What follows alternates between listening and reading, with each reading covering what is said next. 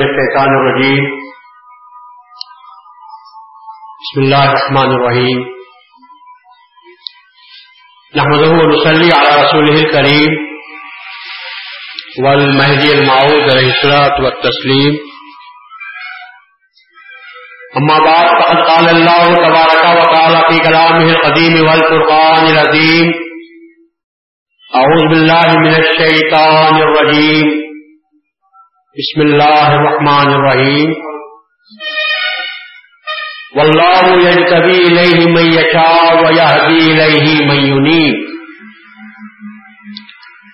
ارشاد خدا بندی ہے، اللہ جسے چاہتا ہے، اپنی طرف کھینچ لیتا ہے، منتخب کر لیتا ہے۔ اور اللہ جسے اور اللہ اس شخص کو ہدایت دیتا ہے جو اس کی طرف رجوع کرتا ہے۔ ہدایت کا معاملہ صرف اللہ تبارک و تعالیٰ کے ہاتھ ہے۔ اگر کوئی انسان ہدایت کے راستے پر چل رہا ہے تو اسے ناز نہیں کرنا چاہیے، فخر نہیں کرنا چاہیے۔ بلکہ ہدایت کے راستے پر چلتے ہوئے اس کو خدا کا شکر ادا کرنا چاہیے۔ کیونکہ عبادت کرتے ہوئے بھی اگر کوئی شخص فخر کا اظہار کرتا ہے، تکبر کرتا ہے،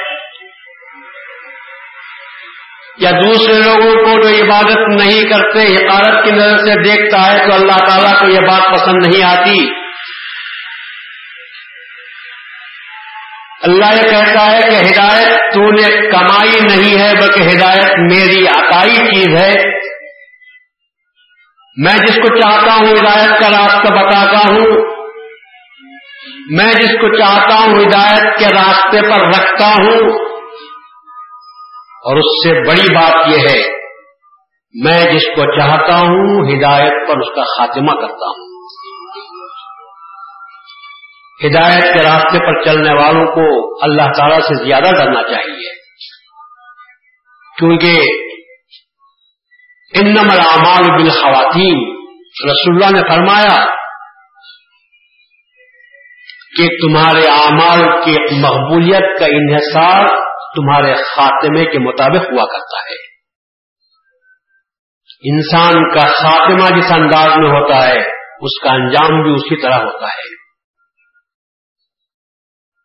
ہو سکتا ہے کہ ایک انسان ساری زندگی ہدایت کے راستے پر چلے عبادت کرتا رہے، اچھے کام کرتا رہے، لوگوں کو ایسا معلوم ہو کہ اس کے سوا جنتی اور کون ہو سکتا ہے۔ اگر یہ جنت میں نہ جائے تو اور کون جائے گا؟ لیکن اس اچانک اس کا خاتمہ اس عمل پر ہوتا ہے کہ جس کی وجہ سے اس کو جہنم مل جاتی ہے۔ سوئے خاتمے سے ہر مومن کو ڈرنا چاہیے۔ اللہ سے دعا کرنی چاہیے کہ اللہ، جہاں تو نے ہم کو ہدایت کے راستے پر رکھا ہے، ہدایت کا راستہ بتایا ہے، ہدایت کے راستے پر چلا رہا ہے۔ وہی ہم تجھ سے یہ دعا بھی کرتے ہیں کہ سوئے خاتمے سے بچائے رکھ۔ ہمارا خاتمہ ایمان پر فرما۔ کیونکہ جس کا خاتمہ ایمان پر ہوتا ہے، اسی کو نجات ملتی ہے۔ اور جس کا خاتمہ ایمان پر نہیں ہوتا، اس کو نجات نہیں ملتی، چاہے وہ لاکھ اب اچھے عمل کرتا ہو۔ رسول اللہ صلی اللہ علیہ وسلم کی خدمت اقدس میں ایک شخص آیا، اس نے پوچھا کہ یہ جنگ ہو رہی ہے، اگر اس میں کوئی شریک ہوتا ہے تو اس کو کیا ملے گا؟ رسول نے فرمایا کہ جنگ میں شریک ہونے والے، اللہ کی راہ میں جہاد کرنے والے اور اللہ کی راہ میں مر جانے والے شہید کہلاتے ہیں۔ ان کو جنت کی خوشخبری دیتا ہوں۔ اس شخص نے فوراً اس جنگ میں شریک ہوا۔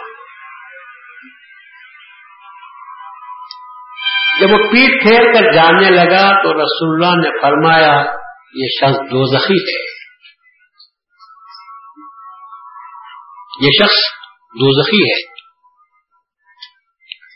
صحابہ کرام کو بڑا تعجب ہوا۔ کہ ایک شخص اسلام کا اہم ترین فرض، آخری فرض انجام دے رہا ہے۔ اپنی جان لٹا رہا ہے، سر کٹا رہا ہے، میدان جنگ میں حصہ لے رہا ہے۔ اور اس کے تیور بتا رہے ہیں کہ وہ جنگ سے شاید واپس بھی نہ آئے گا۔ مرنے مارنے کے حد تک لڑنے کے لیے تیار ہو کر جا رہا ہے۔ لیکن رسول اللہ صلی اللہ علیہ وسلم فرماتے ہیں کہ یہ دو زخی ہے۔ صحابہ کرام کو بڑا تعجب ہوا۔ مگر خدمت اقدس میں دم مارنے کی کس کو اجازت تھی؟ اور کون لگ جا سکتا تھا؟ صحابہ نے سنا اور خاموشی اختیار کر لی۔ اور جنگ کے خاتمے کے بعد جو خبر رسول اللہ کو سنائی گئی تو رسول اللہ نے فرمایا، خدا کا شکر ہے کہ اللہ نے میری زبان سے صحیح بات نکالی تھی۔ پوچھنے پر بتایا گیا کہ وہ شخص لڑ رہا تھا، بے جگری سے لڑا۔ اور کئی زخم کھائے۔ لیکن زخموں کی تاب نہ لا سکا۔ زخم کی درد کو محسوس نہ کر سکا۔ زیادہ طور پر برداشت نہ کر سکا۔ زخموں سے بےتاب ہو گیا۔ تو اس نے آخر یہ فیصلہ کیا کہ نیزے کو زمین میں گاڑ دیا اور اپنے پیٹ کو زمین نیزے کے انی پر رکھ کر خودکشی کر لی۔ تو رسولہ نے فرمایا تھا کہ دو زخی ہے۔ خودکشی کرنے والا دو زخی ہوتا ہے۔ اس سے بڑا بزدل دنیا میں نہیں ہوتا۔ تکلیف ہوئی، خودکشی کر لی۔ قرض بڑھ گیا، خودکشی کر لی۔ مصیبت پکڑ پاکا آیا، خودکشی کر لی۔ خودکشی کیا ہے؟ میدان، زندگی کے میدان میں جنگ سے بھاگنا ہے۔ ہمت نہیں مقابلہ کرنے کی۔ مسائب آتے رہتے ہیں۔ مشکلات بارش ہوتے رہتے ہیں۔ تکلیفوں کی فرمان ہوتی ہے۔ انسان میں کون، ان دنیا میں کون انسان ایسا ہے جسے تکلیف نہیں آتی؟ اور مجھ سے پوچھو تو میں کہوں آپ سے جس انسان کو تکلیف نہیں، اسے انسان کہنا ہی صحیح نہیں ہے۔ اسے معلوم کیا ہے کہ درد کیا ہوتا ہے؟ انسان کو اللہ نے پیدا کیا تو درد دل کے واسطے پیدا کیا ہے۔ گھر سے دور جانا پڑتا ہے۔ لوگوں کی نوکری کرنی پڑتی ہے۔ نوکری میں شیٹ کی گالیاں سننی پڑتی ہیں۔ عزت آبرو پر حملہ کیا جاتا ہے۔ پکڑ پاکا ہوتا ہے۔ کیا کچھ نہیں ہوتا ایک انسان کو۔ حالات یکساں نہیں رہتے۔ حالات بدلتے رہتے ہیں۔ اور یہ دنیا سوائے مصیبت کے گھر کے اور کیا ہے؟ جو شخص دنیا میں آرام چاہتا ہے، میں کہتا ہوں کہ اس سے بڑا احمق اور دنیا میں کوئی نہیں ہے۔ وہ یہ کہہ رہا ہے کہ میں ریلوے اسٹیشن پر جاؤں پلیٹ فارم پر کھڑے رہوں گاڑی آتی ہے اور کوئی گڑبڑ نہ ہو، خاموشی ہو۔ خاموشی کے طلبگار قبرستان کو جا، خاموشی ملے گی۔ دنیا میں خاموش ملتی ہے اور وہ بھی پلیٹ فارم پر جاؤ، گاڑی آنے کا وقت ہے۔ تو ہم کہے سب خاموش ہو جاؤ گے، خاموش ہو جاؤ کہیں گے، کیا خاموش ہو جاؤ؟ گاڑی آ رہی ہے، آ چکی ہے۔ چائے والا چائے چائے پکارتا رہتا ہے، بسارے والا بسارے والا پکارتا رہتا ہے۔ لوگ چڑھنے والے چڑھتے ہی، اترنے والے اترتے ہی پلی کو پکارتے ہی، گاڑی، ریل کی چھٹی بچتی رہتی ہے۔ تو کیا پلیٹ فارم پر کبھی سکون آپ کو نصیب ہوتا ہے؟ تو یہ زندگی کے پلیٹ فارم پر جب آدمی آدمی ماں کے گاڑی سے اترتا ہے، تو اپنے آپ کو مصیبت میں ڈالتا ہے۔ یہ دنیا اس کے واسطے، بچے کے واسطے پلیٹ فارم ہے۔ اور خود بچہ پکار کر کہتا ہے رو کر کہ میں آرام سے تھا یہ دنیا میں آیا، تو ہر بچہ روتے ہوئے دنیا میں آتا ہے اور اعلان کرتا ہے کہ مجھے جس جگہ دھکیلا جا رہا ہے، یہ دنیا ہنسنے کی جگہ نہیں، یہ دنیا رونے کی جگہ ہے۔ ایک معصوم بچے کو معلوم ہے کہ دنیا کیسی جگہ ہے۔ اور ہم بڑے ہو گئے، سمجھتے ہیں کہ دنیا بڑی آرام کی جگہ ہے۔ یہاں پر ہم کو آرام ملنا چاہیے۔ دنیا درد تکلیف، مصیبت، رنج، غم ارتحاب اشتراک ٹینشن کی جگہ ہے۔ ہر ایک انسان کو یہاں پر ٹینشن رہتا ہے۔ بڑے لوگوں کو بڑا ٹینشن رہتا ہے، چھوٹے لوگوں کو چھوٹا ٹینشن رہتا ہے۔ بس ٹینشن میں تو زندگی بسر ہوتی ہے۔ اگر ٹینشن سے کسی کو نجات ملتی ہے تو صرف موت کی وجہ سے نجات ملتی ہے۔ اللہ تعالیٰ نے موت ایک ایسی بہترین چیز پیدا کی ہے۔ جب آدمی سب طرف سے تنگ آتا ہے، تو اللہ کہتا ہے، دیکھا دنیا، اب آرام دیکھنا ہے، تو تجھے میں موت کو بھیجتا ہوں۔ ابھی تڑپ رہا تھا، درد سے کرا رہا تھا۔ سب لوگ پریشان تھے، سارا قبیلہ جمع ہے۔ ڈاکٹر تو پریشان ہیں، نرسیں پڑی ہوئی ہیں رشتے داروں کو بلایا جا رہا ہے۔ سب رو رہے ہیں۔ اور آدمی تڑپ رہا ہے تکلیف کی وجہ سے، اچانک موت کا فرشتہ آ کر وہ جان موت کا پلا دیتا ہے۔ نتیجہ کیا ہوتا ہے کہ وہ جو تڑپ رہا تھا، آرام سے، سکون سے سو جاتا ہے۔ موت سے بڑھ کر سکون عطا کرنے والی کوئی چیز دنیا میں آپ نے دیکھی؟ اللہ تعالیٰ نے بہترین نعمت کے طور پر موت کو پیدا کیا ہے۔ دنیا کے غموں سے نجات گرانے والا اگر کوئی نسخہ اللہ کے پاس ہے کہ اللہ نے ہم کو عطا کیا ہے وہ کیا چیز ہے؟ وہ کون سا نسخہ ہے؟ وہی نسخہ ہے جس کو ہم موت کے نام سے یاد کرتے ہیں۔ ورنہ یہ دنیا تو بڑی استراب التحاب بھڑکنے کی جگہ ہے۔ یہ دنیا دنیا تو پریشانی کی جگہ ہے۔ پیٹ تاپ آنے کی جگہ ہے۔ یوں سمجھو کہ کباب کو آگ میں ڈالا جا رہا ہے۔ اور پھر ہمیں سمجھے کہ نہیں، یہ کباب جلے نہیں، موڑے نہیں۔ چڑچڑائے نہیں۔ بھی کباب میں مزہ کب آتا ہے؟ جب تک وہ جلتا نہیں، جب تک وہ کڑکڑاتا نہیں، جب تک وہ اس میں کروٹ پیدا نہیں ہوتی، اس وقت تک وہ کباب نہیں بنتا۔ اس وقت وہ لذت نہیں۔ کچے گوشت کو آپ کھاؤ تو کیا مزہ ملتا ہے؟ اللہ بھی یہی کہتا ہے، تو کچا گوشت ہے، تکلیف دیتا ہوں، تاکہ تجھے کباب بتاؤں۔ زندگی کی لذت ہے جو تکلیف میں موجود ہے۔ تکلیف نہ ہو تو زندگی میں کوئی لذت نہیں۔ تکلیف سے انسان ابھرتا ہے، تکلیف سے انسان نکھرتا ہے، حالات کا مقابلہ کرتا ہے۔ دشمنوں کو وار دشمنوں کے وار کو سہتا ہے، دشمنوں کا وار کرتا ہے۔ پھر اس میں رنگ پیدا ہوتا ہے۔ جیسا ماں کے پیٹ سے آئے، نرم بستر پر گرم لحاظ میں رہے۔ تو پھر اسی طرح دنیا سے چلے گئے تو تم نے دنیا ہی کیا دیکھی؟ دنیا کو دیکھنا ہو تو درد میں دیکھو۔ اور مرد وہی ہے جو درد کو سہتا ہے۔ جو مرد درد کو نہیں سہتا، ارے عورتیں جب درد کو سہتے ہی تو کیا مرد درد نہیں سہ سکتا؟ عورتیں جب درد کو سہتی ہے تو مرد کو تو درد کو سہنا چاہیے۔ اسی لیے اللہ نے یہ فرائض شرعیہ مقرر کیے ہیں۔ نماز پڑھو، روزہ رکھو زکات دو، حج کرو، یہ کیا چیز ہے یہ؟ آپ کو درد کے تکلیف کے میدان میں اللہ اتار رہا ہے۔ اے سونے والوں پذے کی نماز کے لیے اٹھو، ٹھنڈے پانی سے وضو کرو۔ نفس یہ چاہتا ہے کہ آرام سے سو جائیں۔ اور شریعت یہ کہتی ہے کہ نہیں آرام سے سونا مرد کا کام نہیں۔ انسان کا کام نہیں ہے، اٹھو، اب تک تو سو چکے، اب اٹھو، اب اللہ کی یاد کرو۔ رمضان کا مہینہ آیا ہے، کھانے والوں اور بھوک اور پیاس کو برداشت کر کے دیکھو۔ روزہ رکھا گیا آپ کو تکلیف سہنے کے لیے، آپ کو درد معلوم ہونے کے لیے۔ غریبوں، غریب جو بھوکے رہتے ہیں، ان کا درد کم معلوم ہوتا ہے؟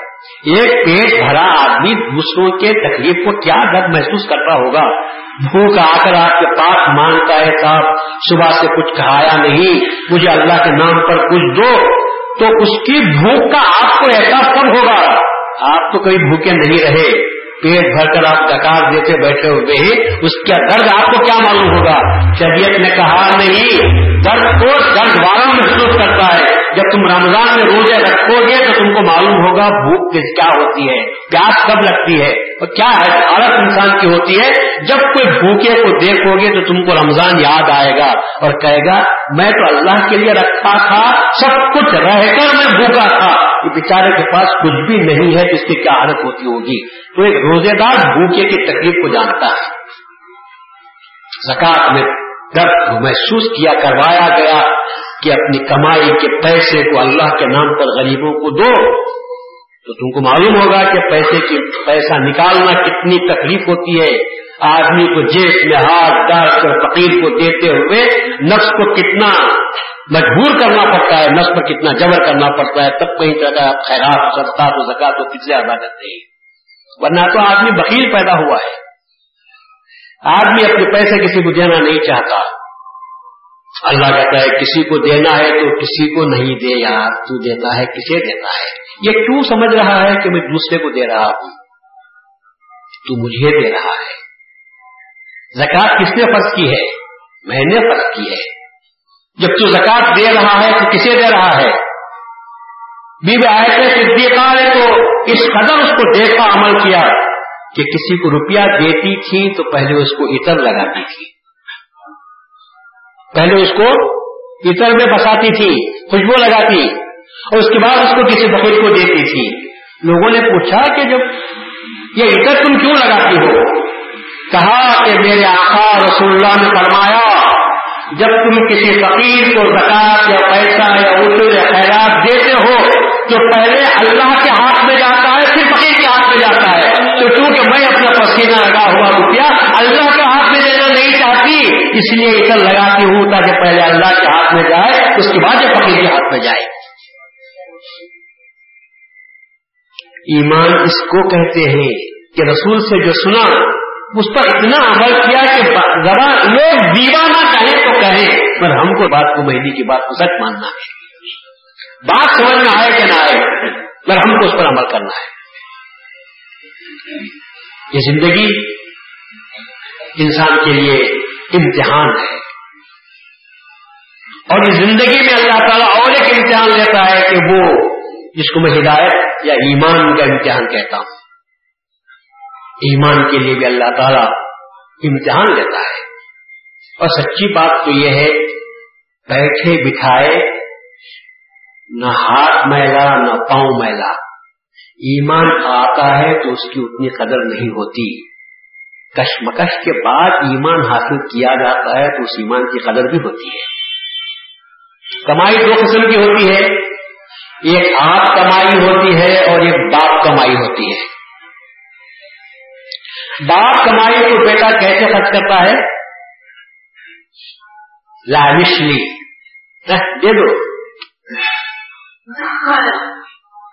اسراف کے ساتھ خرچ کرتا ہے۔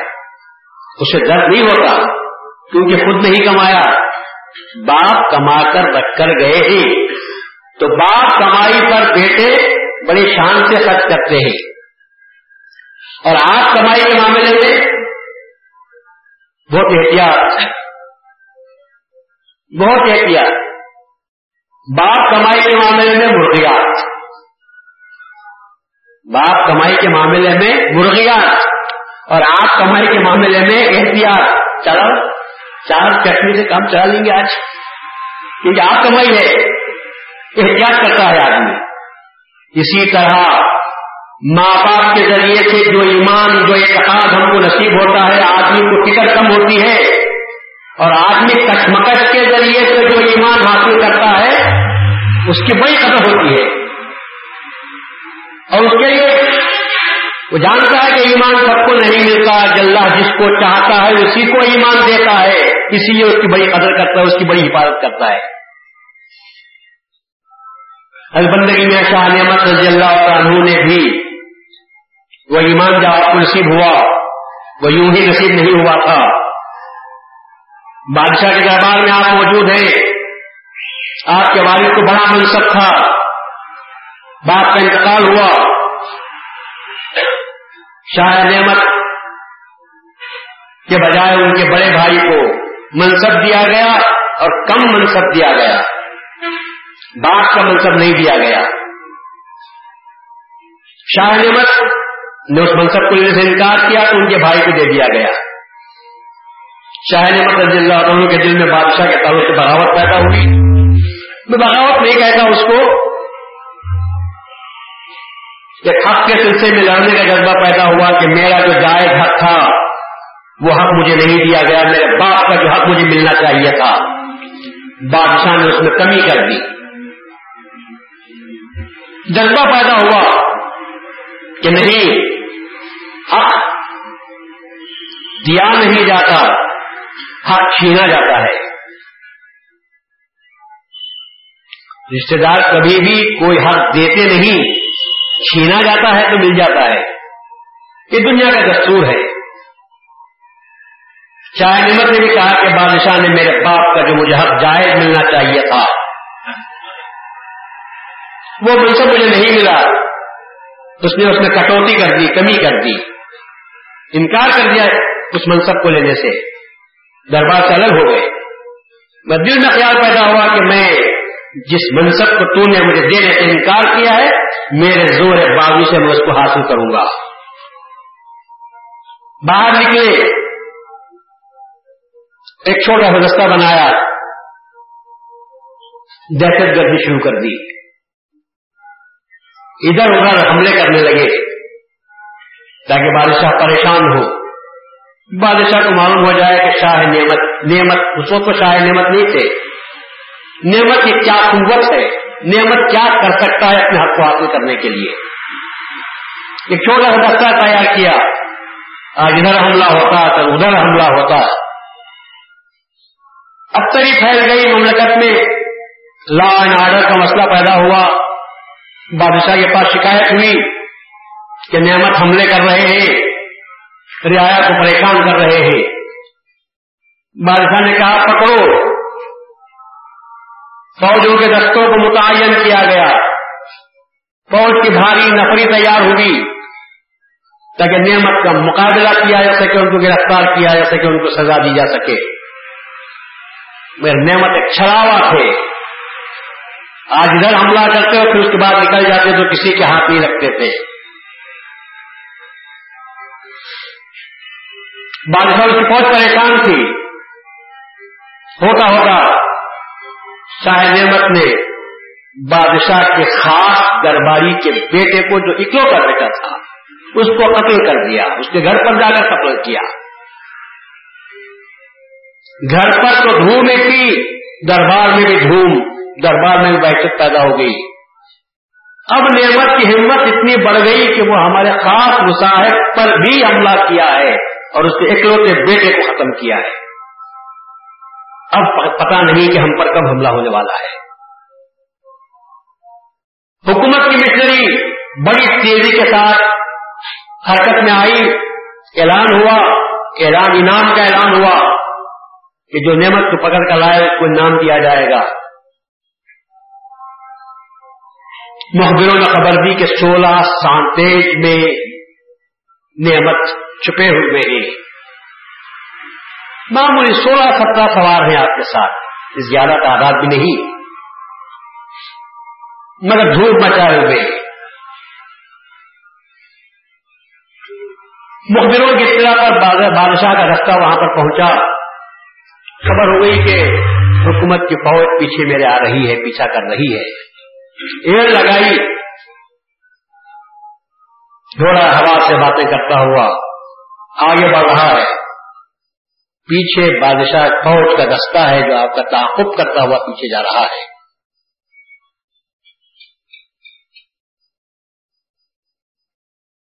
فوجی دستے کی نظر میں شاہ نعمت رضی اللہ عنہ اور آپ کا دستہ آ گیا۔ اب ایئر لگانے کی ضرورت تھی۔ دونوں میں گویا ریس ہو رہی ہے۔ پیچھے پکڑنے والا رستہ آگے بڑھ رہا ہے۔ چلتے چلتے اللہ یش کبھی میشا اللہ جسے چاہتا ہے، اس کو منتخب کر لیتا ہے۔ جسے چاہتا ہے، اسے اپنی طرف کھینچ لیتا ہے۔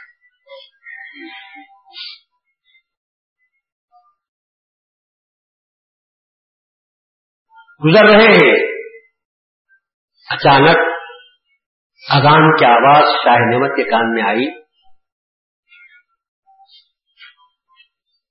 آواز اتنی دلکش، پر تاثیر سوز میں ڈوبی ہوئی۔ میں تو کہتا ہوں، عشق خدا میں ڈوبی ہوئی تھی۔ شاہ نعمت جیسا جلات صفت آدمی اس آواز کو سن کر آگے نہ بڑھ سکا۔ خود بخود تنابے گھوڑے کی کھچتی گئی، رفتار کم ہوئی۔ گھوڑا رک گیا۔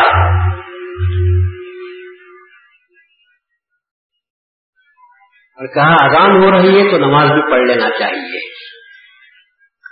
اور ایک درخت سے گھوڑے کو، گھوڑے کی لگام لگائی، اٹکا دی۔ اور جھاڑ کے نیچے نماز پڑھنے کے لیے کھڑے ہو گئے۔ یہ سب بے ساختگی بھی ہو رہا ہے۔ اتنے میں دستہ آ گیا؟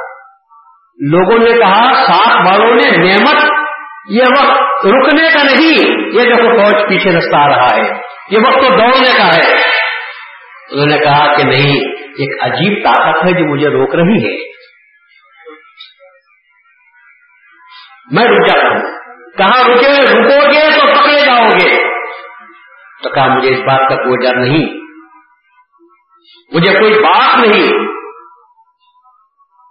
تم کو بچنا ہے تو بھاگ جاؤ۔ ساتھی بھاگ گئے۔ گھوڑے کو دوڑاتے ہوئے اپنے گھوڑوں کو شاہ نعمت رک گئے اور طرف کن سے نماز پڑھنے لگے۔ شاہی دستہ آیا۔ کہا کہ شاید یہ ہو سکتا ہے۔ تو دوسروں نے کہا، نادان مت بنو۔ کیا یہ وقت کوئی اتر کے نماز پڑھتا ہوگا جبکہ ہمارے رستے کو دیکھ لیا ہے؟ یہ نہیں ہو سکتا۔ وہ ہوگے جو آگے جا رہے ہیں۔ چلو، ایسا نہ ہو کہ نظروں سے اوجر ہو جائیں۔ پہلے ہی بہلے میں اللہ تعالیٰ نے ان کی آنکھوں پر پٹیاں باندھ دی ان کے ذہن کو مخلوط کر دیا۔ اصل آدمی کو چھوڑ کر نقلیوں کے پیچھے بھاگ پڑے۔ شاہ نعمت تو وہی تھے، وہ نماز پڑھ رہے۔ اور میرا ایمان تو یہ کہتا ہے، شاہ نعمت کا دل بدلا، سورج ہی بدل گئی ہوگی۔ اگر نزدیک جا کر دیکھ لیتے تو صاف کہتے کہ یہ نعمت ہو نہیں سکتا۔ جہاں دل بدلتا ہے، وہاں سورج بدل جاتی ہے۔ کیونکہ دل کا سورج سے بڑا چہرے سے خاص تعلق ہوتا ہے۔ سنا ہے، چہرے کو دل کی کتاب کہتے ہیں۔ جیسا دل ہوتا ہے، ویسا چہرہ ہوتا ہے۔ دل میں غصہ آتا ہے تو چہرہ کیسا لگتا ہے آپ کو؟ آگ برساتا ہوا، تیور بدل جاتے ہیں۔ فوراً معلوم کر لیتے ہیں کہ جیسا موڈ خراب ہے، ذرا غصہ ہے۔ آدمی غصے میں ہوتا ہے، آدمی غمگین ہوتا ہے، تو بھی چہرہ آپ دیکھ کر پہچان لیتے ہیں کہ آدمی کو غم ہے۔ اور آدمی کو جب خوشی ہوتی ہے تب گھر سے باہر آتا ہے، تو خود بخود لوگ کہتے ہیں، کیوں بھائی آج بہت خوش نظر آتے ہو؟ خوشی دل میں ہوتی ہے میں چہرہ دل کی پوری عکاسی کرتا ہے۔ شاہ نمت کا بھی چہرہ بدلا ہوگا۔ لوگ پیچھے دوڑ پڑے، ان لوگوں کے جو آگے بھاگ رہے تھے۔ شاہ نعمت نے اپنے دل میں کسک سا محسوس کیا، کھٹک سا محسوس کیا۔ ان کو بھی اس بات پر بڑا تعجب تھا کہ میں بھاگنے والا یہ کیسے آواز ہے جو مجھے روکی ہے۔ مان خیال ہوا کہ یہ کسی اللہ والوں کی جماعت کی اذان ہوگی جو مجھے روک رہی ہے۔ جب ان کی اذان میں یہ تاثیر ہے تو اس کا امام کیسا ہونا چاہیے؟ وہ جماعت کیسی ہونی چاہیے؟ آواز میں یہ تاثیر ہے تو ان کی صورتیں کیسی ہوں گی؟ ان کے انداز کیسے ہوں گے؟ خیال آیا کہ چلو جل کے دیکھیں گے۔ پھر یہ بھی منظر سامنے دیکھا ہوگا کہ پکڑنے والے مجھے دیکھتے رہے میں اس سے آگے بڑھ گئے۔ کسی نے مجھے ٹچ تک نہیں کیا، یہ بھی کرامت ہے۔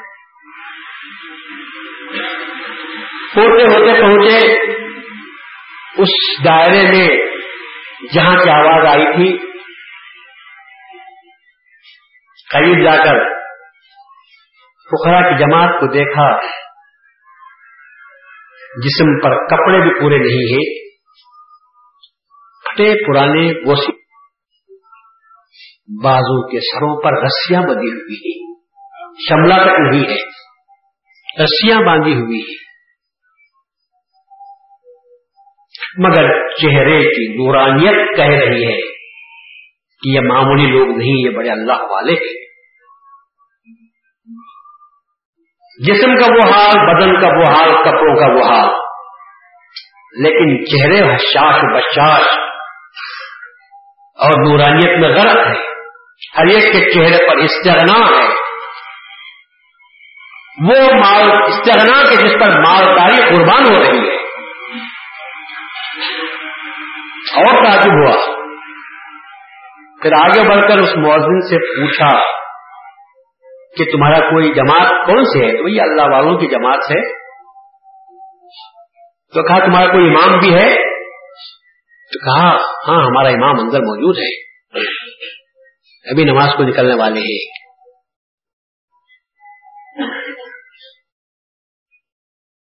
یہ تو گفتگو ہوئی کہ حضرت مہدی ماؤد علیہ السلاط اسلام دروازے پر جو پردہ یا چک پڑی ہوئی تھی، اس چک کو ہٹایا اور باہر نکلے۔ شاہ نعمت سے نظریں دو چار ہوئی۔ دیکھتے ہی مہدی ماؤد نے فرمایا کون ہو تم؟ کہا، بندہ نعمت ہے۔ کہا، تم اکیلے نعمت نہیں، نعمت کا دسترخوان تم خان نعمت ہو۔ کہا، تم نعمت نہیں، تم شاہ نعمت ہو۔ پہلے ہی نظر میں مہدی محمود علیہ السلام نے دو اشارتیں دے دی۔ ایک، اکیلے نعمت نہیں ہو کہ نعمت کا پورا دسترخوان ہے جو تمہارے ساتھ ہے۔ مہدی ماؤد نے جب دسترخوان فرمایا ہوگا تو اندازہ لگاؤ کتنی نعمتیں ساتھ آئے ہوں گے حضرت شاہ نعمت کی کتنی نعمتیں، کتنی فضیلتیں، کتنی برکتیں، کتنی سعادتیں۔ شاہ نعمت کے ساتھ ہو گئی ہوں گی کیا کیا مہدی مہدی ماؤد نے نعمت، شاہ نعمت کے ساتھ دیکھا ہوگا؟ تو آپ نے فرمایا، نعمت نہیں ہو تم۔ اکیلے نہیں آئے ہو خان نعمت لائے ہو۔ نعمت کا پورا دسترخوان لے کر تم آئے ہو۔ تو پھر فرمایا شاہ نعمت پھر شاہ نعمت نے، شاہ نعمت نے تصدیق کا شرف حاصل کیا۔ مصدق ہو گئے۔ پھر مہدی احمد نے حال پوچھا، تو کہا کہ بندہ یہ حال میں ہے۔ اپنے حال کو پیش کیا۔ مہدی محمود نے فرمایا اللہ تعالی کی جہاں تک تم نے خلاف ورزی کی، اللہ تعالیٰ کے حقوق کو طلب کیا، اللہ اس بات پر قادر ہے، چاہے تو وہ معاف کر دے۔ لیکن جن جن بندوں کو تم نے تکلیف دی ہے، اللہ کو بھی یہ حاصل نہیں کہ اللہ اس کو معاف کرے۔ حقوق اللہ کو تو اللہ معاف کر دیتا ہے۔ اگر وہ چاہے، تم توبہ کرو تو۔ لیکن حقوق العباد بندوں کے حق کو جو تم نے مارا ہے، کیا اللہ اس کو معاف کر دے گا؟ تم لاکھ توبہ کر لو۔ اسی لیے ہم کہتے ہیں، اگر کوئی آدمی تر کے دنیا کرتا ہے، تو پہلے لوگوں سے معافی مانگنی چاہیے۔ زبان سے کچھ کہا ہے، تو اس سے معافی مانگ لے۔ کسی کا لینا دینا ہے، تو وہ ادا کر دے۔ ورنہ تو بہت اچھی بات ہو گئی۔ لوگوں کا مال کھا لیا دنیا ترک کر کے بیٹھ گئے۔ اور پوچھے لوگ تو بولے، میرے پاس کیا ہے بھائی؟ میں تو دنیا ترک کر کے بیٹھ گیا ہوں۔ کیا اس کو دنیا ترک کے نام سے یاد کر سکتے ہیں؟ یہ تو بہانا ہوا لوگوں کے مال کھا جانے کا۔ اور اللہ کی دنیا ترک کے دنیا کو کبھی قبول نہیں کرتا۔ یہاں تک کہ اگر کوئی شوہر دنیا ترک کر رہا ہے، تو اس کے ذمے اپنی بیوی کا جو مہر ہے وہ دینے کے بعد کر کے دنیا کرنا چاہیے۔ یا بیوی معاف کر دے تو کر کے دنیا کر سکتا ہے۔ ورنہ سر پر بوجھ خرچ کا لے کر دنیا خرچ کرتا ہے۔ تو اللہ کے پاس وہ دنیا، وہ کر کے دنیا معتبر نہیں۔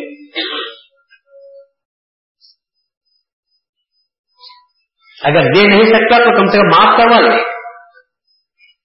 وہ اگر معاف کر دے۔ اور اگر وہ مر گیا ہے تو حدیث میں آیا ہے کہ اس کی قبر پر جا کر اس کے لیے دعائیں مفرت کرنی چاہیے۔ اس کے لیے دعائیں مفرت کرنی چاہیے۔ تو کچھ بات پیدا ہو سکتی ہے۔ وہ بھی اللہ کا قبول کر لے تو، ورنہ قیامت کے دن تو برابر حساب دینا پڑے گا۔ اسی لیے مہدویوں کے پاس دسویں محرم کو معافا معافی کروا لیتے ہیں۔ کہ سال تو سال حساب ہمارا اکاؤنٹ ختم ہو جائے۔ ایک ایک سال میں اگر زندگی ملتی ہے تو ہر سال جس جس سے کچھ کبھی بات چیت ہو گئی تو فوراً بولا چلا اللہ کے لیے معاف کر دو تاکہ حساب پاس ہو کر رہے۔ دنیا کا حساب برسوں کا حساب رکھ لے کے جانے سے روز پاک کرتے رہیں گے ہر سال۔ آپ انکم ٹیکس سیل ٹیکس کا حساب دیتے نہیں۔ اسسمنٹ ہر سال کروا لیتے ہیں۔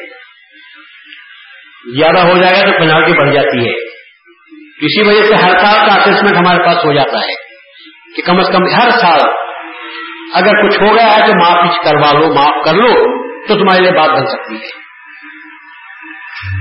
تو شاہ نعمت کو میرے سامنے فرمایا کہ اللہ تعالیٰ کہ جناب میں جو گستاخیاں اللہ کے تعالیٰ کے احکام میں جو تم سے کچھ بھی اس کے حق غلطی ہوئی ہے، اللہ تعالیٰ اس کو معاف کرنے پر قادر ہے۔ اگر تم توبہ کرتے ہو اور اللہ نے توبہ قبول کر لی تو معاف کر دے گا۔ لیکن بندوں کے حقوق کے سلسلے میں جو تم نے حق غلطی کی ہے، اللہ تعالیٰ کو بھی حق نہیں۔ میرے الفاظ کو سنو ذرا۔ اللہ کو بھی حق نہیں۔ ورنہ بڑی آسان بات ہو جائے گی کسی کو زور سے تھپڑ مار دو اور اللہ میں معافی چاہتا ہوں۔ اللہ کہتا ہے، کون؟ میں کون ہوگا معاف کرنے والا؟ جس کو تھپڑ مارا ہے، اس سے جا کر معافی چاہ۔ اگر وہ معاف کر دے تو پھر تو معاف ہو سکتا ہے۔ اور اگر نہیں، تو کم از کم تو اپنے گال کو پیش کر اور کہہ دے، جیسا میں نے تھپڑ مارا ہے، تو بھی تھپڑ مار لے بدلا ہو جائے گا۔ اور یہ کام رسول اللہ نے پیش کیا۔ جیسے کہ میں نے کہا کہ جنگ بدر میں رسول اللہ صلی اللہ علیہ وسلم نے ایک اشارہ کیا تھا نیزے کا۔ تو ایک آدمی کے پیٹ میں نیزے کی آنی لگی تھی۔ اور اسی وقت انہوں نے کہا رسول اللہ آپ اب انصاف کے مالک ہیں۔ اور آپ نے جو نیزا لگایا ہے، تو مجھے میرے پیٹ میں لگا ہے۔ میں اس کا بدلہ چاہتا ہوں۔ اور آپ اگر بدلہ نہ دیں گے، تو پھر کون دے گا؟ رسول اللہ صلی اللہ علیہ وسلم نے کون اپنے پیٹ کو آگے بڑھا دیا اور کہا کہ بھائی، بدلہ لے لے میرے سے۔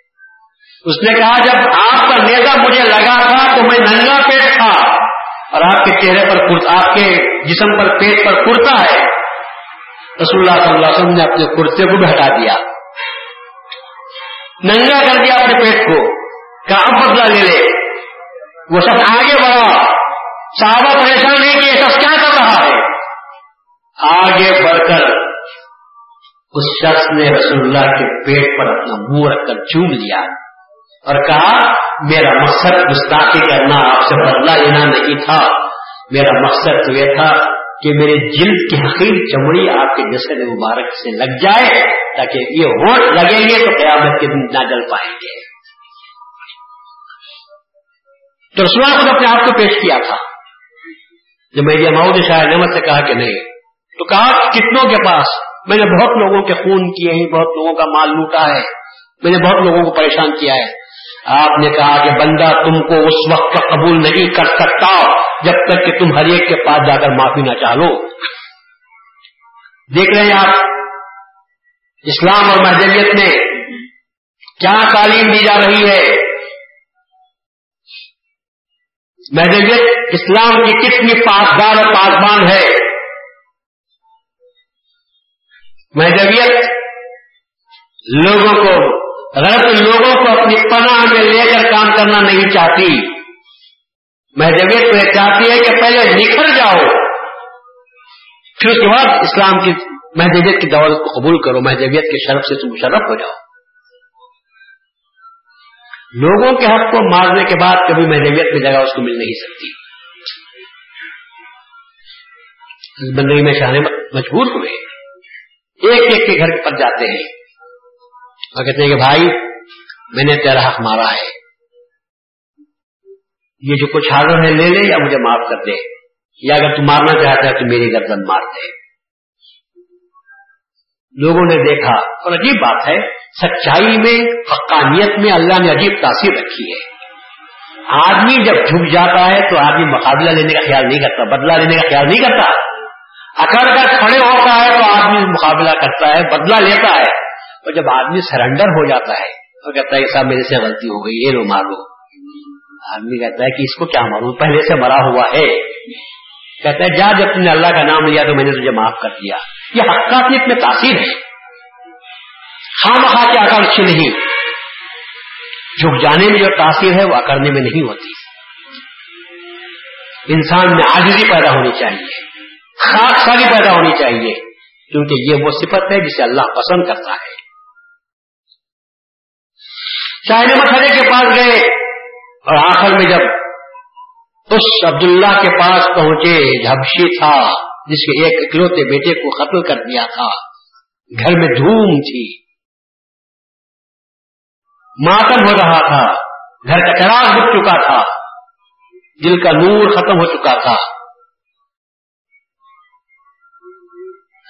آواز نیچے سے لگاتے ہیں شاہ نعمت کی آواز کو تو عبداللہ وہ جانتا تھا۔ آواز سنا تو دھڑگاہٹ پیدا ہو گئی گھر والوں میں۔ اوپر سے آ کر آواز لگائی کہ کون ہے؟ کہا، بندہ نعمت کھڑا ہوا ہے۔ کہا، نعمت، تم نے ہماری زندگی کا چراغ تو بھول کر دیا اب اب کیا لینے کے لیے آپ ہمارے پاس آئے ہو؟ کہا، لینے کے لیے نہیں، دینے کے لیے آیا ہوں۔ تو کہا، جاؤ، ہم تم سے بات کرنا بھی نہیں چاہتے۔ تو کہا، نہیں، آپ نیچے تشریف لاؤ۔ میں آپ سے کچھ بات کرنا چاہتا ہوں۔ نزدیک آئے۔ بات کی پوچھا، نعمت، کیا بات ہے؟ تلوار باپ کے ہاتھ میں دے دی اور کہا، میں نے تمہارے بچے کو قتل کیا ہے۔ اگر تم چاہو تو اسی تلوار سے میری گردن قتل کر دو۔ کاٹ دو۔ بدلا لے لو پورا تمہارے بچے کا۔ میں تمہارا مجرم ہوں۔ میں نے تمہارے گھر کا چراغ بجایا ہے۔ تم چاہو تو میری زندگی کا چراغ بجا دو۔ مجھے رج نہیں ہوگا۔ اور یہی سر دینے کے لیے میں آیا ہوا عبداللہ نے صورت دیکھی۔ کہا یا کہا کہ مجھے معاف کر دو۔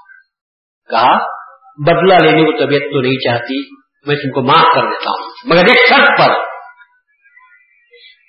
نعمت یہ نعمت تم کو جو ملی ہے، جہاں سے ملی ہے، وہ نعمت کے پاس مجھے لے جاؤ، تو میں تم کو معاف کرنے کے لیے تیار ہوں۔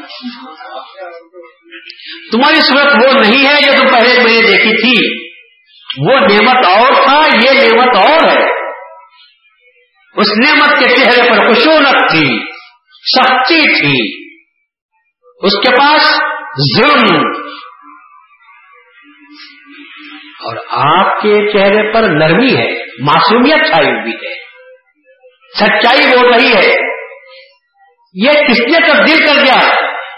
ایک سالم کو، ایک جلات کو، ایک قاتل کو۔ حکومت پریشان، جس کو پکڑنے کے لیے حکومت کے ہاتھ نہ آ سکا۔ لیکن وہ کون ہستی ہے جس نے تجھے قید کر لیا؟ اور جس نے میرے پاس بھیجا ہے؟ وہ کون ہستی ہوگی؟ نعمت جب تک تم کو یہ نعمت جہاں سے ملی ہے، مجھے وہاں نہ لے جاؤ گے، میں تم کو اس وقت تک معاف نہیں کروں گا۔ شاہ نعمت رو پڑتے ہوئے کہتے ہیں کہ ہاں ایک اللہ والی ہستی مجھے ملی، اس نے میرے چہرے کو بدل کر رکھ دیا۔ لوگوں، آدمی اگر طے کر لے، ارادہ کر لے، تو گنہگار آنے واحد میں نیک نام بن سکتا ہے، نیکوکار بن سکتا ہے۔ مگر خدا کی توجہ کی ضرورت ہے۔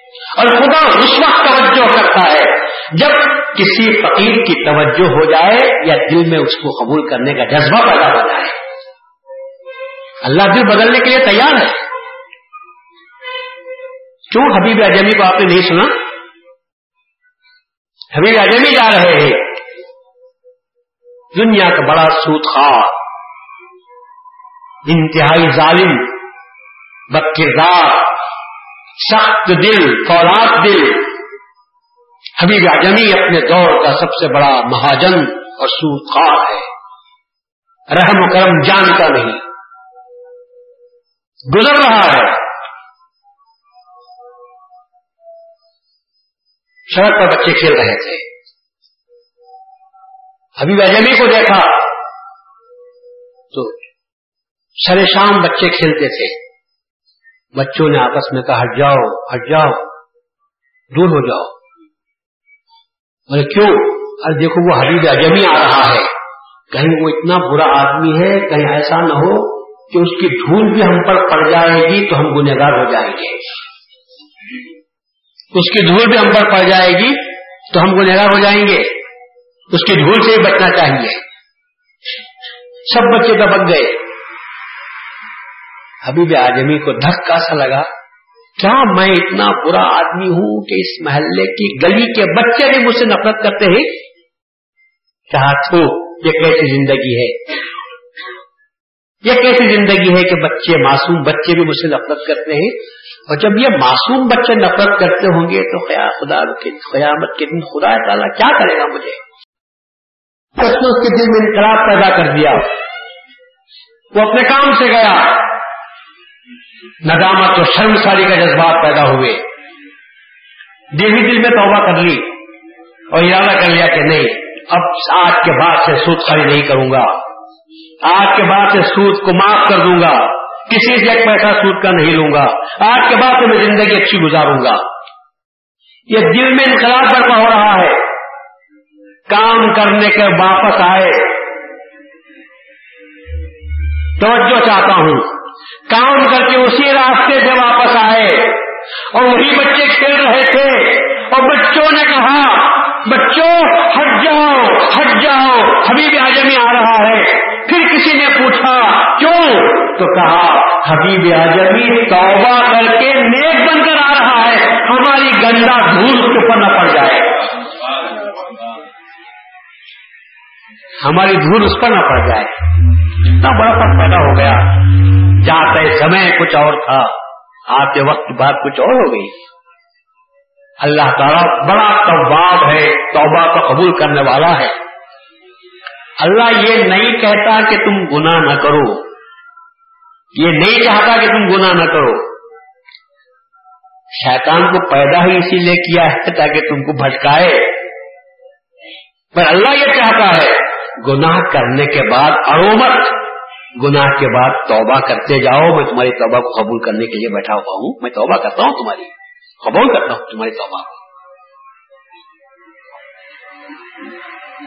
نافرمانی آدم نے بھی کی، شیطان نے بھی کی۔ آدم سے کہا کہ درخت کے پاس مت جاؤ۔ کھا لیا پھل سب جانتے شیطان سے کہا کہ سجدہ کرو۔ آدم کو۔ سب نے سجدہ کیا، شیطان نے نہیں کیا۔ نہ فرمانی میں دونوں برابر۔ پر آدم کو سروات اللہ علیہ اور شیطان کو لانت اللہ علیہ۔ کیوں بھائی؟ کیوں؟ دونوں نے نافرمانی کی۔ اور میں اپنی طرف سے نہیں کر رہا ہوں۔ پاخا آدم رب قرآن اللہ نے کہا آدم نے اپنے رب کی نافرمانی کی اور شیطان نے کیا کیا؟ ابا وقت تک بڑا شیطان نے سجدہ نہیں کیا۔ اللہ کے حکم کی نافرمانی کی۔ تو نافرمانی میں دونوں شریک۔ لیکن آدم کو ہم سروات اللہ علیہ پیغمبر بنے۔ اور شیطان ابلیس لانت اللہ علیہ۔ ساری دنیا والوں کی پھٹکار۔ قیامت تک کے لیے رجیم فخرج ان کا رجیم وہ ان علیہ کا لانا نکل جائے یہاں سے۔ تم میری درگاہ سے مردود ہے اور تجھ پر قیامت کے دن تک کے لیے میری لانت ہے۔ تو ایک پر لانت کیوں، اور ایک پر رحمت کیوں؟ تو جواب ملتا ہے نہ فرمانی میں دونوں شریک صحیح، لیکن آدم نے نافرمانی کے بعد توبہ کی۔ اور چالیس سال تک روتے رہے۔ ہم نے اس کے توبہ کو قبول کر لیا۔ ندامت ہوئی، شرمندگی ہوئی، توبہ کی۔ اور آدم کو پوچھا بھی تو نے کیوں نافرمانی کی؟ تو کہا، میں اس سے اچھا ہوں۔ اللہ نے کہا، یہ اکڑ تجھے خراب کر دے گی۔ یہ تکبر، یہ اکڑ۔ اللہ کے پاس سب سے بڑی برائی اگر کوئی ہو سکتی ہے تو وہ تکبر ہے۔ فخر ہے، غرور ہے، میں پنا ہے، انانیت ہے۔ اللہ کے پاس اس کی کوئی گنجائش نہیں ہے، اس کی کوئی جگہ نہیں اگر گناہ کرتے تو فوراً توبہ کرو۔ اللہ سے معافی مانگو، رو گر گرا ہو التجا کرو اللہ تعالیٰ کہتا ہے کہ میں قبول کرنے کے لیے تیار ہوں۔ قابل التوب، میں توبہ کا قبول کرنے والا ہوں۔ اور ہم الراحمین ہے۔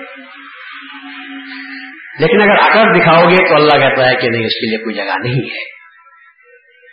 تو شاہ احمد رضی اللہ تعالیٰ نے مہدی معاؤد کے فرمان کے مطابق اللہ سے تو معافی چاہی ہوگی، لیکن بندوں سے جو کچھ غلطی ہوئی تھی بندوں کے تعلق سے، اس کی بھی معافی چاہیے پھر اس کے بعد مہدی مود کے پاس آتے ہیں تو مہدی مود نے کہا، اب میرے پاس آ سکتے ہو۔ مہذبیت حقوق اللہ کے بعد حقوق العباد پر بہت زیادہ توجہ دیتی ہے۔ بندوں کا حق ادا کرو۔ بندوں کو کبھی تکلیف نہ دو۔ کیونکہ تعلیمات مہدی ماؤد کی روح سے تو ہم جن کو بندے کہہ رہے ہیں، یہ فقط بندے نہیں ہیں۔ یہ فقط بندے نہیں ہیں۔ یہ جو بندے بیٹھے ہوئے ہیں ان بندوں میں کس کی روح کام کر رہی ہے؟ اللہ کی روح کام کر رہی ہے۔ جو روح میرے میں کام فرما رہی ہے، وہی روح آپ میں بھی کام فرما رہی ہے۔ وہی کار کام کر رہی ہے۔ پھر مجھے اپنے سے الگ تمہارے کو سمجھنے کا کوئی حق نہیں ہے۔ یہ نظر کا پھیر ہے کہ ہم تم کو الگ سمجھتے ہیں۔ میں، تم، یہ سب کیا باتیں ہیں یہ؟ یہ سب غیریت کی بات ہے۔ حقیقت میں جا کر دیکھو ندی بہتی رہتی ہے بھائی۔ سنگم کو گئے ہوں گے۔ جاتے نہیں جاتے؟ مگر اب نہیں گئے تو اچھا ہے۔ اس واسطے اب سنگم میں سنگم میں بہت جنگم ہوتا ہے۔ کیا کیا ہوتا ہے معلوم نہیں۔ میں سن رہا ہوں کہ بہت کچھ ہوتا ہے۔ جو جو یہاں نہیں کر سکتے، وہ سب سنگم میں کر لیتے ہیں۔ تفریح نہیں ہوتی تصدیق ہوتی ہے۔ دائرے میں سمجھتے ہیں کہ ادب سے رہنا ہے۔ اور سنگم کو چلے گئے تو سب ادب باقی نہیں رہتا۔ تو سنا کہ سنگم کو جاتے ہیں تو لوگ پیٹیاں بھی ساتھ لے جاتے ہیں۔ تین دن، چار دن، پانچ دن، سات دن خوب موج، مزہ کر کے واپس آ گئے۔ سنگم کو گئے تھے۔ میں پوچھتا ہوں، کیا دائرے میں خدا ہے، سنگم میں خدا نہیں ہے؟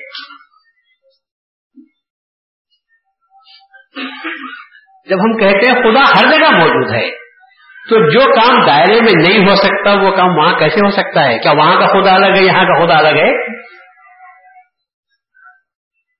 سب جگہ خدا موجود ہے۔ اور انسان کو یہی بات اپنے دل میں یقین رکھنا چاہیے کہ ہر جگہ خدا موجود ہے۔ تم کہیں بھی جاؤ جو میں محمد نے فرمایا، ہر جا کے باشے با یاد خدا باشے تم کہیں بھی جاؤ، جنگل کو جاؤ کہ سنگم کو جاؤ۔ لیکن خدا کی یاد تو پیدا کرو۔ بلکہ یہاں سے زیادہ وہاں خدا کی یاد کرنی چاہیے۔ کیونکہ یہاں بیوی ہیں بچے ہیں، کاروبار ہے، ذمہ داریاں ہیں، تقاضے ہیں، سب ہے۔ وہاں تو کوئی پوچھنے والا نہیں ہے۔ میں سمجھتا ہوں جتنا اللہ کی یاد میں وہاں رغبت پیدا ہوگی، یہاں رغبت پر رغبت پیدا نہیں ہوتی۔ سکون زیادہ وہاں کو نصیب ہوتا ہے۔ اور اللہ کے ذکر کے لیے سب سے اچھا مقام تو وہی ہے، جبکہ سکون رہتا ہے۔ اسی لیے اللہ نے تحجد پڑھنے کا حکم دیا کہ سب سب سوتے رہتے ہیں، سکون رہتا ہے۔ اس وقت میں اللہ کو پکارو تو اللہ تمہاری دعا کو سنتا ہے۔ اللہ دیکھتا رہتا ہے تم کو۔ تو حضرت بندگی میاں شاہ نعمت رضی اللہ تعالیٰ عنہ کو مہدی ماؤد نے جب قبول کر لیا اس کے بعد جب تصدیق سے مشرف ہوئے ہوں گے تو آپ کو وہ اونچے مراتب نصیب ہوئے کہ میں کیا بولوں؟ ایک مرتبہ تو میڈیا ماؤد نے فرمایا، توکل کے میدان میں میں اور شاہ نعمت گھوڑے گوا رہے ہیں۔ بس کان دو کان کا فرق باقی رہ گیا ہے۔ آپ دیکھتے ہوں گے ریس کے میدان میں جب گھوڑے دوڑتے ہیں، تو فرق جو ہوتا ہے وہ کام کا ہی ہوتا ہے۔ تو میرے کام فرماتے ہیں کہ گھوڑے دوڑا رہے ہیں توقع کے میدان میں، تو ایسا معلوم ہوتا ہے کہ کام کا فرق باقی رہ گیا ہے۔ میرا گھوڑا آگے بڑھا ہے نعمت کا گھوڑا ایک کام پیچھے ہو گیا ہے۔ شاہ نعمت کے توقع کے بحثیہ معروف۔ جب تعریف کرتے ہیں تو بندہ لگاؤ شاہ نعمت شاہ نعمت کا توقع کس سارا مقام کا ہوگا۔ معمولی آدمی نہیں۔ توقع کے میدان میں بہت قدم رکھا ہے کہ میں آپ کو کیا بتاؤں۔ پیون لگے ہوئے، کپڑے پہنے ہوئے ہیں۔ ایک پیجامے میں ستر پیون لگے ہوئے، کپڑے پہنے ہوئے ہیں۔ عیب نہیں ہے۔ کیونکہ کپڑوں کا مقصد اپنے سطر کو ڈھانپنا ہے۔ شان و شوکت نہیں۔ مقصد صرف یہ ہے کہ اللہ کو راضی کیا جائے۔ مہدی ماؤد کی صحبت میں تعلیم پائی اور اثر یہ ہوا۔ آپ اندازہ لگاؤ کہ مہدی ماؤد علیہ سات و سلام کے دائرے کے فقیر کی، اذان کی آواز نے جب شاہ نعمت کی زندگی میں تبدیلی پیدا کی تھی تو مہدی ماؤد کی آواز اور صحبت نے کیا کچھ عطا نہیں کیا ہوگا؟ دائرے کے فقیر کی اذان کی آواز جب انقلاب برپا کرتی تھی، توبہ کر لیے۔ ظلم کی دنیا سے، گناہ کی دنیا سے، جرم کی دنیا سے۔ اب خدمت اقدس میں پہنچے ہوں گے اور اس کی خدمت، اس کی خدمت میں جس کا دعویٰ ہے کہ بندے کی ایک نظر ہزار سال کی مقبولہ عبادت سے بہتر ہے۔ مہدی ماؤد کی ایک نظر ہزار سال کی مقبولہ عبادت سے بہتر ہے۔ جب وہ نظر پڑی ہوگی میں شاہ نعمت پر تو مہدی شاہ نعمت کا مقام کتنا اونچا ہوا ہوگا۔ کتنا بڑا مقام آپ کا ہوا ہوگا۔ بندگی میں شاہ نعمت رضی اللہ عنہ کو مہدی ماؤد نے فرمایا کہ تم بخراؤ سے بدت ہو۔ تم بدعت کی خیچی ہو۔ مہدویت، حقاق ہے، رسم و بدت ہے۔ مہدویت، رسم اور بدت کو قطع کرنے والی چیز ہے، کاٹنے والی چیز ہے۔ مہدویت میں رسم کے لیے، مہدویت میں اسم کے لیے، مہدویت میں بدعت کے لیے، مہدویت میں عادت کے لیے کوئی گنجائش نہیں ہے۔ میں سوال یہ ہے کہ بدت کسے کہتے ہیں؟ سوال یہ ہے کہ بدت کسے کہتے ہیں؟ ہر شخص، ہر فرقہ، اب تو ہر ہر آدمی بھی۔ اپنے کو جو کام پسند نہیں ہے، اس کو لیبل لگا دیتا ہے بدت کا۔ مجھے جو کام پسند نہیں، آپ کر رہے ہیں، اس کو بدت غیر میرے سے پوچھو تو بولتے ہیں کہ یہ شب خدر کی دو رکعت نماز پڑھنا، یہ کیا ہے یہ؟ بدت ہے بھائی، کہاں ہے رسول اللہ کے زمانے میں کہاں تھی؟ یہ بدت ہے۔ ان کو جو چیز نہیں ہوتی، اس کا نام بدت بحرام کرنا، سنیوں سے پوچھو یہ بحرام کیا ہے، تو کیا بولتے ہیں وہ؟ بدت ہے۔ رسول اللہ کے زمانے میں تھا۔ ابو کا صدیق، عمر فاروق، عثمان غنی، حضرت علی کا بحرام ہوا ہے؟ نہیں ہوا ہے۔ جب رسول اللہ کے زمانے میں نہیں ہوا، آپ کر رہے ہیں، کیا ہوا یہ؟ بدت یعنی جو کام ہم کرتے ہیں، ان کو کام پسند نہیں ہے، اس کو بدت کا لیبل لگا دیتے ہیں۔ یہ بدت ہے یہ۔ سپر کا نظرہ دینا، کیا ہے یہ؟ ہم کو پسند نہیں۔ ہمارے پاس لوگ زیادہ آ جاتے ہیں، مرد بھی آتے ہیں، بہت عورتیں بھی آتے ہیں۔ اب اس کو کاٹنا ہے، کیا کرنا چاہیے؟ اس کو کیا کہنا؟ بدت کیونکہ ہم کو پسند نہیں ہے. تو ہر وہ کام جو مجھے پسند نہیں ہے، دوسرے کر رہے ہیں، اس کو میں آسانی کے ساتھ تمغہ لگا دیتا ہوں، لیبل لگا دیتا ہوں بدت کا. ارے بدت کی تعریف کرو بدت تو تم خود کر رہے ہیں، ساری سارے مسلمان بدت کا کام کر رہے ہیں. میں کیا بولوں؟ الفاظ میرے کیا ہیں؟ سارے مسلمان بدت کا کام کر رہے ہیں۔ تین تراوی پڑھنا تو سنت ہے۔ اور تیس تراوی پڑھنا بدت یہ میں نہیں بولوں۔ تین تراوی رسول اللہ نے پڑھی، تین تراوی ابو صدیق نے پڑھی، تین تراوی عمر فاروق نے پہلے پڑھی۔ بعد میں خیال ہوا یہ سب الگ الگ نماز پڑھ رہے ہیں۔ بہتر یہ ہے کہ ان کو ایک امام کے پیچھے کر دوں۔ امام کے پیچھے کر دیا۔ پھر جب خوش ہو کر دیکھے، بولے، نعمت بدت تو حاضر ہی۔ کتنی اچھی بدت ہے یہ۔ کون فرما رہے ہیں؟ خود عمر فاروق فرماتے ہیں کہ یہ کتنی اچھی بدت ہے۔ اب دنیا بھر کے مسلمان جو پڑھ رہے ہیں، کیا پڑھ رہے ہیں؟ بدت پڑھ رہے ہیں۔ لیکن کوئی اسے بدت نہیں بولتا۔ سب سننا ہم اگر کرتے ہیں تو اچھا۔ جتنا میٹھا ہے ہمارا، جتنا کڑوا ہے تو تو تمہارا۔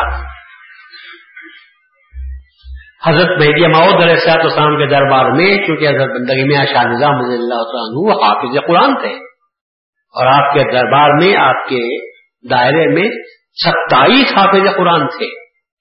تو شاہ نظام رضی اللہ عنہ رسول مہدی ماؤد علیہ صاحب اسلام سے اجازت چاہیے اور آپ اجازت دے تو میں اپنے دادا کی سنت پر عمل کرتے ہوئے حافظ قرآن بھی ہے تو میں اس سنت کو جاری کروں گا، اپنی عمر اپنے دادا کی، اور میں تیسرا بھی پڑھوں گا۔ میں جماعت نے کہا، جب حافظ قرآن ہے تو قرآن سننا چاہیے، آپ پڑھو۔ تو بندگی میں ایسا نظام کے دائرے میں آج تک وہ تیسرا بھی چل رہے ہیں۔ بس جو لوگ، جو سنی لوگ ہم کو کہتے ہیں کہ تمہارے پاس بدتوں کا رواج ہے، ہم پوچھتے ہیں تمہارے پاس کیا رواج چل رہا ہے۔ ہاتھ اٹھا کر دعا کرنا۔ رسول اللہ کے زمانے میں تھا، پر اس کے بعد ہاتھ اٹھا کر دعا کرنا رسول اللہ کے زمانے میں تھا۔ ہے تو کوئی بتائے مجھے؟ ابو بکر، عمر فاروق، عثمان غنی، حضرت علی، امام حسن۔ یہ تین، چار سو، پانچ سو سال پہلے کی بات ہے کہ لوگوں نے ہاتھ اٹھا کر دعا کرنا شروع کیا۔ اس سے پہلے کوئی ہاتھ اٹھا کر دعا نہیں کرتے تھے۔ اور آج بھی جو لوگ ہٹ کو جاتے ہیں، ان سے پوچھو۔ کابت اللہ میں نماز ہوتی ہے پنج وقتہ، مدینہ منورہ میں نماز ہوتی ہے پنج وقتہ۔ کیا نماز کے بعد کوئی امام اٹھا کر ہاتھ دعا کرتا ہے؟ یا ٹی وی پر نماز دیکھنے والے دیکھو تو پتا چلے گا۔ سلام پھیرنے کے بعد لوگ ایسے اٹھتے ہیں، گویا انگاروں پر بیٹھے ہوئے تھے۔ کوئی ہاتھ کر دعا نہیں کرتا۔ اور یہاں سب ہر مسجد میں ہاتھ کر دعا کرتے ہیں۔ یہ کیا کر رہے ہیں؟ یہ کس پر عمل کر رہے ہیں؟ بدت پر۔ پر ہم کو کہتے ہیں کہ یہ دعا نہیں کرتے بدت ہے یہ۔ واہ۔ الٹا چور کوتوا کو ڈانٹے خود بدت پر عمل کرتے ہیں اور ہم کو کہتے ہیں کہ یہ بدت پر عمل کرتے ہیں۔ یہ فرقائی بدت ہی ہے۔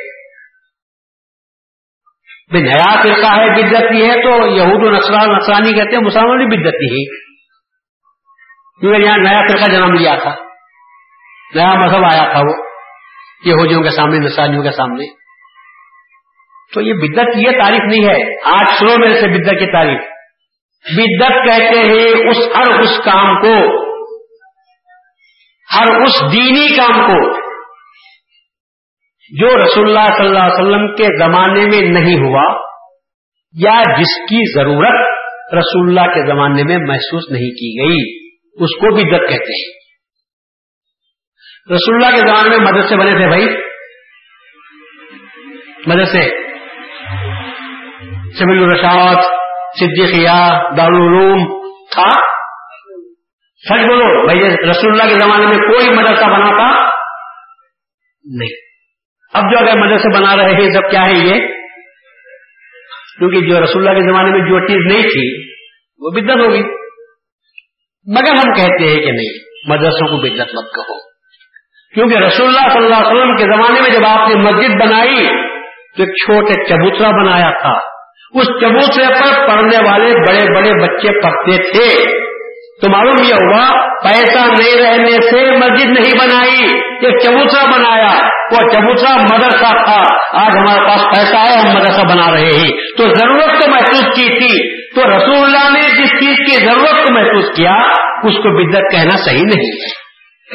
اس لیے ہم کہتے ہیں کہ مدرسوں کو بنانا بدت نہیں۔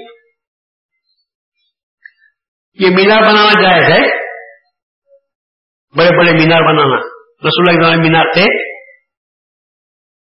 کوئی بتا دے کہ رسول اللہ کے زمانے میں مینار تھے؟ نہیں تھے۔ رسول اللہ کے زمانے میں یہ مسجدوں کو یہ نقش و نگار کرنا بنا تھا۔ مسجد نبوی میں گھاس پھوس کی چھت تھی۔ نقش و نگار نہیں۔ گیارہ گچی نہیں۔ اور آج کی مسجدیں دیکھو۔ لوگ کہتے ہیں کہ صاحب، ایک کروڑ کی مسجد بن رہی ہے مسجد میں بنگلور میں۔ کتنی؟ ایک کروڑ کی۔ اور رسول اللہ صلی اللہ علیہ وسلم کے زمانے میں گھاس کے پتے ڈال کر نماز پڑھتے تھے۔ مسجد بارش ہوتی تھی تو پورا پانی اندر شب قدر کی نماز رسول اللہ نے پڑھائی، تو اس حالت میں پڑھائی کہ رسول اللہ اور صحابہ کے پیشانیوں پر کیچڑ لگ گیا تھا۔ کیا آج ہم اس مہینے نماز پڑھنے کے لیے تیار ہیں؟ مسجد میں پنکھے لگانا جائز ہے؟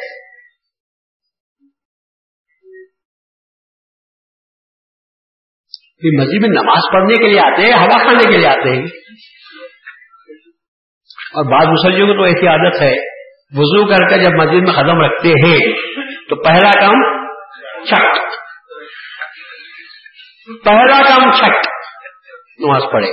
پھر اس کے بعد بند کرنا بھی آتا، یاد نہیں ہے۔ چل جاتے وہ پنکھا چل رہا ہے، بجلی بل آ رہی ہے، ان کو ضرورت نہیں ہے۔ چلے گئے۔ اپنا کام کر کے چلے گئے۔ سوال یہ ہے کہ تمہارے گھر میں پنکھا ہے؟ اور بھی عادت ہے گھر میں پنکھا ہے ہمیشہ۔ تو ایک بات ہے، گھر میں پنکھا بھی نہیں، مگر مسجد میں آتے ہی پہلا کام۔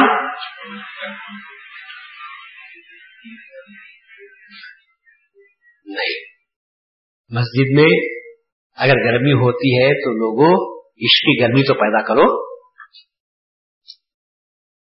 وہ گرمی پیدا کرو کہ سردی میں اللہ کی یاد میں بیٹھو تو سارا جسم پسینے میں شرابور ہو جائے۔ عشق کی وہ گرمی ہونی چاہیے۔ ٹھنڈک حاصل کرنے کے لیے نہیں۔ کہتے تو یہاں تک بھی ہے کہ اگر کوئی شخص رمضان میں وضو اس نیت سے کرتا ہے تاکہ اس کی وجہ سے کچھ بدن میں ٹھنڈک پیدا ہو جائے، تو وہ بھی روزو کو، روزے کو توڑنے والی چیز بن جاتی ہے۔ نماز کے لیے کرتے ہیں، ٹھیک ہے۔ لیکن اگر اس نیت سے وضو کرتا ہے کہ کچھ بدن میں فرحت نصیب ہو جائے گی، تو روزے کو توڑنے والی چیز ہے۔ یہ تقوی کی بات ہے اتنا نہیں بول پائیے یہ تقوی کی بات ہے۔ تو اس وجہ سے کہتے ہیں انسان کو اپنے آپ کو خدا کے حوالے کرنا چاہیے۔ حل بندگی میں شاہ نعمت رضی اللہ عنہ نے توکل کے میدان میں جب قدم رکھا، تو وہ اونچے درجے کا توقل کیا کہ مہدی موت کی زبان سے، مہدی موت کے دربار سے آپ کو سند مل گئی۔ خیال بدت کی سنت ملی کہ بدتوں کے توڑنے والے ہیں۔ شاہ نعمت کبھی کسی خلاف شریعت چیز کو برداشت کرنے کے لیے تیار نہیں تھے۔ آپ کے دائرے میں کوئی کام ایسا جو خلاف شریعت تو ہو نہیں سکتا تھا۔ انتہا درجہ سختی کے ساتھ اس کو توڑتے تھے، اس کو کاٹتے تھے۔ اس لیے میں یہ نے آپ کو مقراض بدت کا خطاب دیا۔ آج دنیا ہم خطبہ پڑھتے ہیں تو آپ دیکھو، بندگی میں شاہ نعمت، مخراج بدت کے نام سے یاد کرتے ہیں۔ اور آخری مرتبہ بات لمبی ہو جا رہی ہے۔ ایک بات میں آپ کو یاد رکھتا ہوں، یا اس پر عمل کرو، یاد رکھو، اس پر عمل کرو۔ مہدی ماؤد علیہ السلاط اسلام کے کا ایک بچہ بیمار ہو گیا۔ یہ روایت غور سے سنو۔ ایک بچہ بیمار ہو گیا۔ مہدی ماؤد نے فرمایا اپنی حالانہ موسم سے، اپنی بیوی سے کہ فخرا کو بلا کر کھلا دو کھانا۔ جب فقیر کا قدم گھر میں آتا ہے تو بلا دور ہو جاتی ہے۔ قدم درویش رد بلا۔ جب درویش کا قدم گھر میں قدم آتا ہے تو بلا دور ہو جاتی ہے۔ آج کا ماحول ذرا بدلا ہوا ہے۔ فقیر آیا تو بلا کئی کو بھائی یہ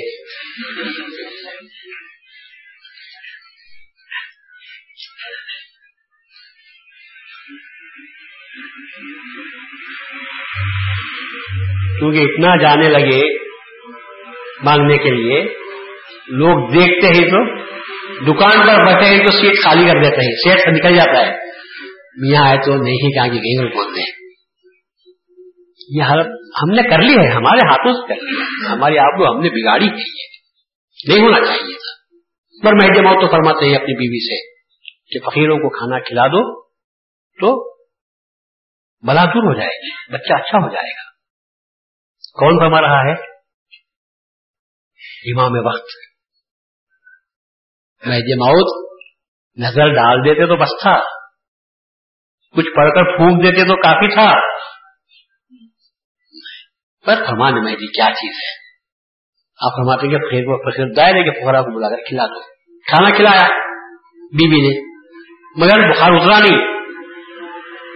میں جی ماؤ نے پوچھا، تم نے جو فقیروں کو بلایا، اس میں شاہ نعمت تھے؟ تو کہا، نہیں شاہ نعمت نہیں تھے۔ تو کہا، آج کھلاؤ۔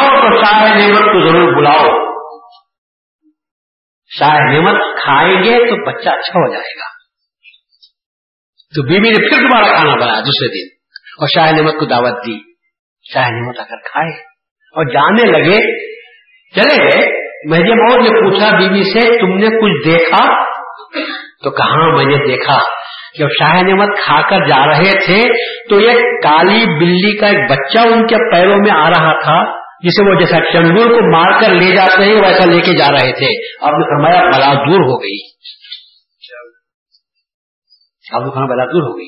اس لیے کہتا ہوں میں، اگر کبھی گھر میں کوئی بیمار سیمار ہو جائے، تو حضرت شاہ نعمت کی نیت سے، نیاز سے فقیروں کو کھلاؤ اور یقین رکھو، بنی موت کا فرمان کبھی خالی نہیں جائے گا۔ اللہ تبار کو تعالیٰ اس بل بلا کو دور کر دے گا۔